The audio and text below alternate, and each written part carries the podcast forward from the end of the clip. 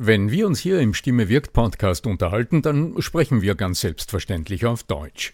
Wie geht's dir mit anderen Sprachen? Sprachenlernen ist heute so wichtig wie nie zuvor. Und deshalb freut es mich so sehr, dass die Sprachenlernplattform Babbel in den nächsten Wochen diesen Stimme wirkt Podcast unterstützen wird. Mit Babbel hast du Zugang zu 14 verschiedenen Lernsprachen. Du kannst Babbel am Handy über die Babbel-App oder über die Desktop-Version nutzen. Du wirst von muttersprachlichen Experten trainiert und du trainierst deine Aussprache mit der Spracherkennungssoftware. Die kurzen 15-minütigen Lektionen, die passen auch in deinen Zeitplan. Hast du Lust bekommen? Dann darf ich dich als Stimme wirkt Podcast-Hörer und Hörerin auf ein halbes Jahr Babbel einladen. Denn mit dem Code Stimme wirkt zahlen Hörerinnen für 6 Monate und erhalten zusätzliche weitere 6 Monate ihres neuen Babbel-Abos geschenkt. Du zahlst also für 6 Monate und lernst ein ganzes Jahr. Infos und den Code einlösen kannst du auf babbel.com/Stimme wirkt. So, und jetzt zu unserem heutigen Thema. Solltest du dir am gestenfreien Sprechen mancher unserer Politiker ein Beispiel nehmen? Wie viele Gesten vertragen deine nächsten Online-Meetings? Und verstehen Schüler Mathematik besser mit deutlichen Gesten? Das und weshalb Hörspielsprecher im Tonstudio sich beim Sprechen manchmal so lustig verrenken, das erfährst du in dieser Episode. Der Ton macht die Musik. Der Podcast über die Macht der Stimme im Business. Für alle Stimmbesitzer, die gerne Stimmbenutzer werden wollen. Gerade in letzter Zeit gibt es ja immer wieder so ganz wichtige Pressekonferenzen, wo dann vermeintlich wichtige Politiker vorne stehen und mehr oder weniger essentielle Fragen des Lebens uns erklären wollen und was wir denn jetzt zu befolgen hätten, was denn wieder Neues zu verkünden wäre. Und die stehen dann meistens so stocksteif da und bewegen sich weder nach vorne noch hinten. Am besten, es klingt fast antiseptisch, wenn man das jetzt übertragen wollte auf die Gesundheitssituation, was die da versuchen weiterzugeben. Und viele haben ja jetzt dann auch als Führungskräfte die Herausforderung dann mit ihren Teams zu sprechen und vielleicht tatsächlich auch irgendwas anweisen zu wollen.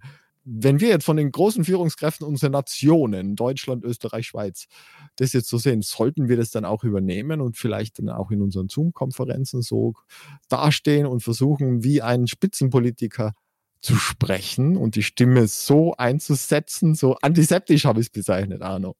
Servus, lieber Arno Fischbacher. Lieber Andreas Giermeier von lernenderzukunft.com. Ja, das ist eine gute Frage, die ja besonders in Zeiten wie diesen, denke ich, aktueller ist denn je zuvor. Ich höre die Frage, wie viele Gesten sind eigentlich erlaubt? In meinen Seminaren und Coachings nicht nur in Bezug auf das Auftreten vor Gruppen, also beim Präsentieren oder in der Ansprache oder in der Rede, sondern in der letzten Zeit ganz besonders oft im Hinblick auf Zoom-Konferenzen, auf Remote-Kommunikation, also über die Videokonferenz, die heute ja so oft einfach die persönliche Diskussion abgelöst hat. Was steckt jetzt eigentlich dahinter und welche Antworten sind möglich? Und was kann man auch aus interessanten Studien und Experimenten lernen, bei denen Kindern Mathematikaufgaben vorgesetzt wurden mit unterschiedlicher Gestik? Was steckt da eigentlich genau genommen dahinter? Also ich sehe auf der einen Seite immer das alte Missverständnis, immer dann, wenn mich Fragen erreichen, die Politiker betreffen. Dann frage ich immer zurück, wo hast du das denn gesehen, worüber du sprichst? Mhm. Im Fernsehen. Klar, weil wo siehst du heute Politiker sonst? Dann sage ich, okay. Smartphone. Also, ja, genau. Ja. Also, sagen wir mal so, in den Medien. Ja. In den Medien, genau. Also du hast ins TV geschaut oder du hast auf deinen Bildschirm geschaut, hast am Laptop ein Video angesehen und du siehst dort eine Politikerin oder einen unserer Spitzenpolitiker sprechen. Bedenke bitte, das, was du dort an Gesten, an Gestik, an körperlichem Ausdruck siehst, das ist genau für diese Situation sehr oft maßgeschneidert. Mhm. Heute ein Mensch, der in der Öffentlichkeit steht, Frau oder Mann, gut vorbereitet auf diesen Medieneinsatz, der oder die überlegt sich vorher, wie wird die Kameraeinstellung sein? Wie viel von mir ist denn überhaupt zu sehen im Bild? Sieht man meine Hände überhaupt? Ist nur mein Oberkörper im Bild oder bin ich als Ganzes im Bild? So wie ich es heute gerade bei einer Pressekonferenz der österreichischen politischen Führungsriege gesehen habe, wo ich also die handelnden Personen tatsächlich großteils wirklich ganz gesehen habe, also von Scheitel bis zur Sohle. Welcher Körperausdruck ist denn dort erwünscht? Also das, was ich sehe und was ich interpretiere als Absicht hinter dieser deutlich eingeschränkten Gestik, das ist tatsächlich das Bemühen, gesetzt, überlegt und in sich ruhend zu wirken. Da gibt es also ja auch die Vokabel so staatsmännisch oder staatsfrauisch wahrscheinlich dann, ja? Hm? Ja, vertrauenserweckend. Also so, als ob das, was sie verkünden, gut überlegt und auch konsistent, also wirklich wirkungsvoll und geprüft, dass das so auch... Wir wissen, wie es geht. Ja, wir wissen, wie es geht, sodass auch Vertrauen entsteht. Und ich achte das. Das ist eine große Verantwortung. Nein, ich habe Respekt davor, ohne Frage. Und das ist in Ordnung. Ja. Und auf der anderen Seite jetzt für uns als Zuhörer, wenn jemand gesetzt und klug spricht und dabei im Grunde nur die Lippen bewegt und im Grunde das Kiefer ab und zu auf und ab geht, aber ansonsten der Mensch ruhig bleibt, sich keine Hände bewegen und gar nichts bewegt und keine Schultern zucken und keine Lachfalten aktiviert werden. Das Wobei Lachfalten bei den aktuellen Geschichten nicht so unbedingt passend angesagt, genau. Das kann manchmal durchaus wirkungsvoll sein und wenn es klug ist und wir wirklich dem folgen wollen, dann hören wir neugierig zu und verstehen gerne, was gesagt ist. Mhm. Das funktioniert eine gewisse Zeit. Aber wenn eine gewisse Zeitspanne überschritten ist, dann strengt uns dieses ausdruckslose Sprechen verhältnismäßig stark an, weil wir keine visuellen Zusatzinformationen erhalten. Mhm. Und das ist ein Thema, das berührt mich jetzt als Business-Stimmcoach ganz essentiell, denn die Stimme transportiert ja nicht nur Worte. Also es geht ja bei Stimme wirkt um die Wirkung des Menschen, ja? Ja, genau. Und dieses alte Missverständnis, dass es beim Sprechen nur darum ginge, die richtigen Worte zu sagen und die richtigen Inhalte zu transportieren, ja, das ist halt ein alter Irrglaube und lass uns mal schauen, wie wir dem gut entgegnen können. Was hat das jetzt mit Mathe-Lernen zu tun? Ja, mit Mathe-Lernen hat das was ganz Interessantes zu tun. Es gibt tatsächlich mehrere Untersuchungen, also da gibt es ein unglaublich spannendes Experiment. Es ist schon eine Zeit her, es stammt aus dem Jahr 2006, von einer amerikanischen Universität, von der University of Chicago. Die haben in einer Schule sich Verbündete geholt, um dort so ein Experiment durchzuführen und haben 160 Kinder zwischen 8 und 10 Jahren in 3 Gruppen eingeteilt, um sie mit einem mathematischen Problem zu konfrontieren. Also eine Mathematikaufgabe haben die gekriegt. Und was war der Unterschied zwischen 3 Gruppen? Also in der ersten Gruppe hat der Lehrer die Aufgabe, rein verbale Anweisungen zu geben. In der zweiten Gruppe war der Lehrer instruiert, das, was er gesagt hat, also die Aufgabe, die er den Kindern gestellt hat, mit Gesten zu unterstreichen. Und in der dritten Gruppe ging es darum, das Gesagte, also die Aufgabe, auch noch mit unterstreichenden, also mit ergänzenden Gesten zu verquicken. Ja, und ihr ahnt vielleicht schon, was da rausgekommen ist. Also ich war in Mathematik immer unglaublich schlecht. Also wenn ich die Gleichung sehe, die man da 8- bis 10-Jährigen angesagt hat, dann erblasse ich, weil ich müsste jetzt lang nachdenken. Also die Gleichung, die zu lösen galt, war 7 + 6 + 5 ist gleich wie viel + 5? Also wenn ich es jetzt nur sage, dann kann man es wahrscheinlich kaum erfassen, außer man ist Mathematikexperte. Ja, und in diesen drei Gruppen ist genau das passiert, was ich zuerst angedeutet habe. Also in der ersten Gruppe ist das einfach nur gesagt worden. Und in der zweiten Gruppe haben die Lehrer die linke und die rechte Seite der Gleichung mit der Hand differenziert. Also die eine Seite und das andere nach dem Ist gleich war auf der anderen Seite. Und in der dritten Gruppe hat der Lehrer dann die ganze Sache noch einmal verdeutlicht, indem er gesagt hat, also die einen Ziffern waren auf der linken Seite und das, was zu subtrahieren war, das hat er weggewischt. Also er hat quasi mit so einer wischenden Handbewegung angedeutet, das soll weg, das soll wegkommen. Das Ergebnis ist für mich wirklich unglaublich interessant, wenn ich heute bedenke, wie oft ich Führungskräfte heute sehe, die ihren Mitarbeitern komplexe Sachverhalte erklären, das gut vorbereiten und dann sich wirklich nur auf die Worte konzentrieren und denken, die Worte allein lösen schon das aus, das Verstehen aus in ihren Mitarbeitern. Es war ganz klar, also die erste Gruppe hat am schlechtesten abgeschnitten, nur eine von 4 Aufgaben wurde im Durchschnitt richtig gelöst. Bei der zweiten Gruppe war es etwa weniger als die Hälfte der Aufgaben, die korrekt gelöst wurden. Und die dritte Gruppe, die haben 3 von 4 Aufgaben richtig gelöst. Also die waren eindeutig die besten. Das war zufällig zusammengewürfelt, die Kinder. Also das war gewissermaßen randomisiert, könnte man vielleicht sagen. Ich weiß nicht, ob der Begriff jetzt stimmt. Und das zeigt deutlich, dass nur wenn du etwas erklären willst und du erlaubst deinen Zuhörern und Zusehern, zum akustischen auch den visuellen Kanal zu nutzen. Wir sprechen nicht über PowerPoint, meine lieben Manager zu Hause. Genau, ja. Und du erlaubst dir, das, was du sagst, tatsächlich in den Raum zu stellen.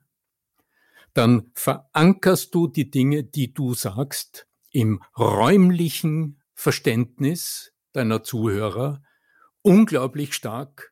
Und ich nütze sehr oft in meinen Seminaren, um das zu illustrieren, ein sehr abstraktes Beispiel und sage, okay, also stell dir vor, dass du mich siehst, der ich mit meiner Hand jeweils einen Ort auf einer imaginären Landkarte andeute. Also ich sage, okay, wie wäre es denn, wenn wir zum Beispiel von Frankfurt und dann deute ich ganz oben hin, über München, das ist dann deutlich tiefer, und dann ein bisschen rüber nach Salzburg fahren. Und von Salzburg geht es dann weiter ganz in die andere Richtung rüber nach Wien. Und im zweiten Durchgang sage ich, naja, dann sind wir also hier losgefahren. Und es ist ganz klar, du siehst es jetzt nicht, aber dann deute ich dorthin, wo der Ort Frankfurt ist. Und alle sagen Frankfurt. Und dann bin ich nach München und von dort nach Salzburg und von dort dann weiter nach Wien. Das heißt, die vorher gesagten Dinge sind einfach durch die Verortung im Raum ganz eindeutig im Gedächtnis eingeprägt. Das wäre jetzt ein sehr einfacher Zugang. Aber ich kenne aus meinem Training für Studiosprecher, also für Radiojournalisten, für Fernsehjournalisten, für Hörbuch, für Menschen, die Hörbücher sprechen, für Sprecherinnen, die im Tonstudio in der Regel Texte in der Hand haben und diese Texte so sprechen sollen, dass sie, natürlich gesprochen ankommen auf der anderen Seite, da nütze ich genau dieselben Prinzipien in meinen Anleitungen, in meinen Anregungen, damit am Schluss das Hörerlebnis so ist, wie man sich's wünscht. Ich könnte zum Beispiel jetzt, ich habe ja zufällig diesen Text von dieser Studie vor mir, ich könnte jetzt zum Beispiel einen Satz sagen, der hier steht. Also ich lese ihn. Allerdings sei die Wirkung der Gestik von der Persönlichkeit des Lehrers abhängig. Zu einem ruhigen Menschen passe beispielsweise keine überschwängliche Gestik. Okay, jetzt habe ich es gelesen. Und dabei meine Hände, also eine Hand hat jetzt ein Blatt Papier in der Hand und die andere Hand hat nicht viel getan, weil ich war jetzt wirklich bemüht, das so zu lesen, wie es da steht. Wenn ich aber jetzt die alte Regel aus dem Hörspielstudio nutze, die ich als Schauspieler noch kennengelernt habe vor 40 Jahren. Diese Regel hieß, Geste vor Wort. Setze also deine Hand in Bewegung, bevor du jeweils das Wort aussprichst. Und das erzeugt den Ton. Und wenn ich das jetzt auf genau diesen Satz umlege, den ich zuerst vorgelesen habe, dann würde das jetzt so klingen, ich versuch's einfach mal, ja. Allerdings sei die Wirkung der Gestik von der Persönlichkeit des Lehrers abhängig. Zu einem ruhigen Menschen passe beispielsweise keine überschwängliche Gestik. Und ich habe jetzt nicht mit meiner Stimme moduliert, sondern ich habe im Grunde Gesten gesetzt. Also ich habe es mit meinen Händen, habe ich meinen Ton beeinflusst. Und das ist eine verhältnismäßig einfache Weise, einen Text lebendig zu gestalten, denn in jeder unterschiedlichen Phrase des Sprechens verändert die Gestik den Ton. Du kannst jetzt als Zuhörerin, als Zuhörer natürlich nicht sehen, was ich hier mit meinen Händen aufführe, aber du kannst es vielleicht imaginieren. Ich kann natürlich auch sagen, du kannst es vielleicht imaginieren. Ich habe mich jetzt gerade am Bildschirm gesehen, weil ich mit dem Andreas Giermeier hier über ein Software-Tool spreche, weil wir ja nicht am selben Ort sitzen. Und als ich von Imaginieren gesprochen habe, dann ist meine Hand zuerst mit dem ausgefahrenen Finger an meine Schläfe gegangen und die hat so eine kreisende Bewegung gemacht, so ein Imaginieren. Und dadurch entsteht der stimmliche Ausdruck. So, nochmal zurück zum Anfang. Die Frage, die wir gestellt haben, war ja, wie ist das eigentlich? Sollen wir uns jetzt ein gutes Beispiel nehmen an den eher gestenlos sprechenden Politikern, die dabei unter Umständen durchaus staatsmännisch, in sich ruhend, wichtig wirken, wenn deine Aufgabe besteht, in einer Online-Konferenz zum Beispiel etwas zu präsentieren oder deine Inhalte zu vermitteln? Ist das dann das richtige Role Model, das richtige Rollenmodell? Meine Anregung ist, das eher nicht zu tun, sondern such dir möglichst einen guten Untergrund. Also wenn du ganz gewitzt bist, dann sprich auch in der Online-Konferenz im Stehen. Da wirst du sagen, okay, da bin ich nicht eingerichtet dafür, die Kamera am Laptop, die ist so nieder. Das geht nicht, okay, ja. Mit einer Schuhschachtel kannst du das einrichten und für wenig Geld kannst du ein kleines Stativ kaufen oder irgend sowas. Also das ist grundsätzlich möglich und du wirkst viel aktiver und viel agiler und deine Stimme vor allem wird dir's danken, denn der Ton deiner Stimme klingt viel voller, runder und voluminöser, als würdest du leger in einem Bürostuhl sitzen. Wenn du aber sagst, okay, ich bleib sitzen, ich treffe diese Entscheidung, weil ich kann mir es räumlich nicht einrichten, dann nutze das, wovon wir sicher hier auch in unserem Podcast schon öfter gesprochen haben, dann geh in den Kutschersitz, das heißt rutsch auf deinem Bürostuhl einfach aufs vordere Drittel, stell 2 Füße aktiv auf den Boden und richte deinen Oberkörper auf, sodass die Schultern frei sind und dadurch deine Gesten arbeiten können. Und erlaube dir, Nachdruck durch deine Gesten zu erzeugen und erlaube deinen Zuhörern, dich dadurch deutlich besser zu verstehen, weil du mit Händen und Füßen sprichst, wie man so schön sagt, und dir auch die Zeit nimmst, die Dinge, die du gleich sagen willst, die wichtigen Inhalte, die du gleich sagen willst, in dir entstehen zu lassen, bevor du sie gezielt und gesetzt aussprichst. In diesem Sinne haben wir heute nicht nur gelernt, was wir von Politikern nicht imitieren sollten, sondern was wir von Benjamin Blümchen lernen. Von den Hörspielsprechern da draußen, die uns immer wieder zeigen, wie schön Intonation entstehen kann, eben nicht nur durch das absichtliche Betonen mancher Dinge, Pausen setzen, sondern tatsächlich durch den Einsatz von Gestik. Und die Studie habe ich natürlich extrem spannend gefunden, aber das liegt jetzt an mir, weil ich einfach gern solcherlei Studien auch höre, deren Ergebnisse aus der Wissenschaft kommend. Ja. Mein lieber Arno, wenn ihr zu Hause Fragen habt an den Arno Fischbacher, dann gibt es die Möglichkeit, podcast@arno-fischbacher.com ist die Adresse. Möchtest du uns noch einen letzten Impuls mitgeben? Ja, eine kleine Arbeitsaufgabe mag ich euch gerne mitgeben. Beobachtet euch mal selbst während des Telefonierens. Und achte mal drauf, wenn du im Stehen telefonierst, wenn du zum Beispiel mit dem Handy telefonierst und du sprichst mit jemandem, achte zwischendurch mal darauf, was, wenn du das Handy mit einer Hand hältst, was die zweite Hand tut, während du sprichst. Und sei nicht allzu sehr überrascht, was da passiert. Nimm dir das als dein eigenes Modell und übernehme diese Freiheit der Gesten, wenn du das nächste Mal in einer Online-Konferenz oder in einem Zoom-Meeting oder in Microsoft Teams oder welches Tool du immer nutzt, mit anderen Menschen übers Internet kommunizierst.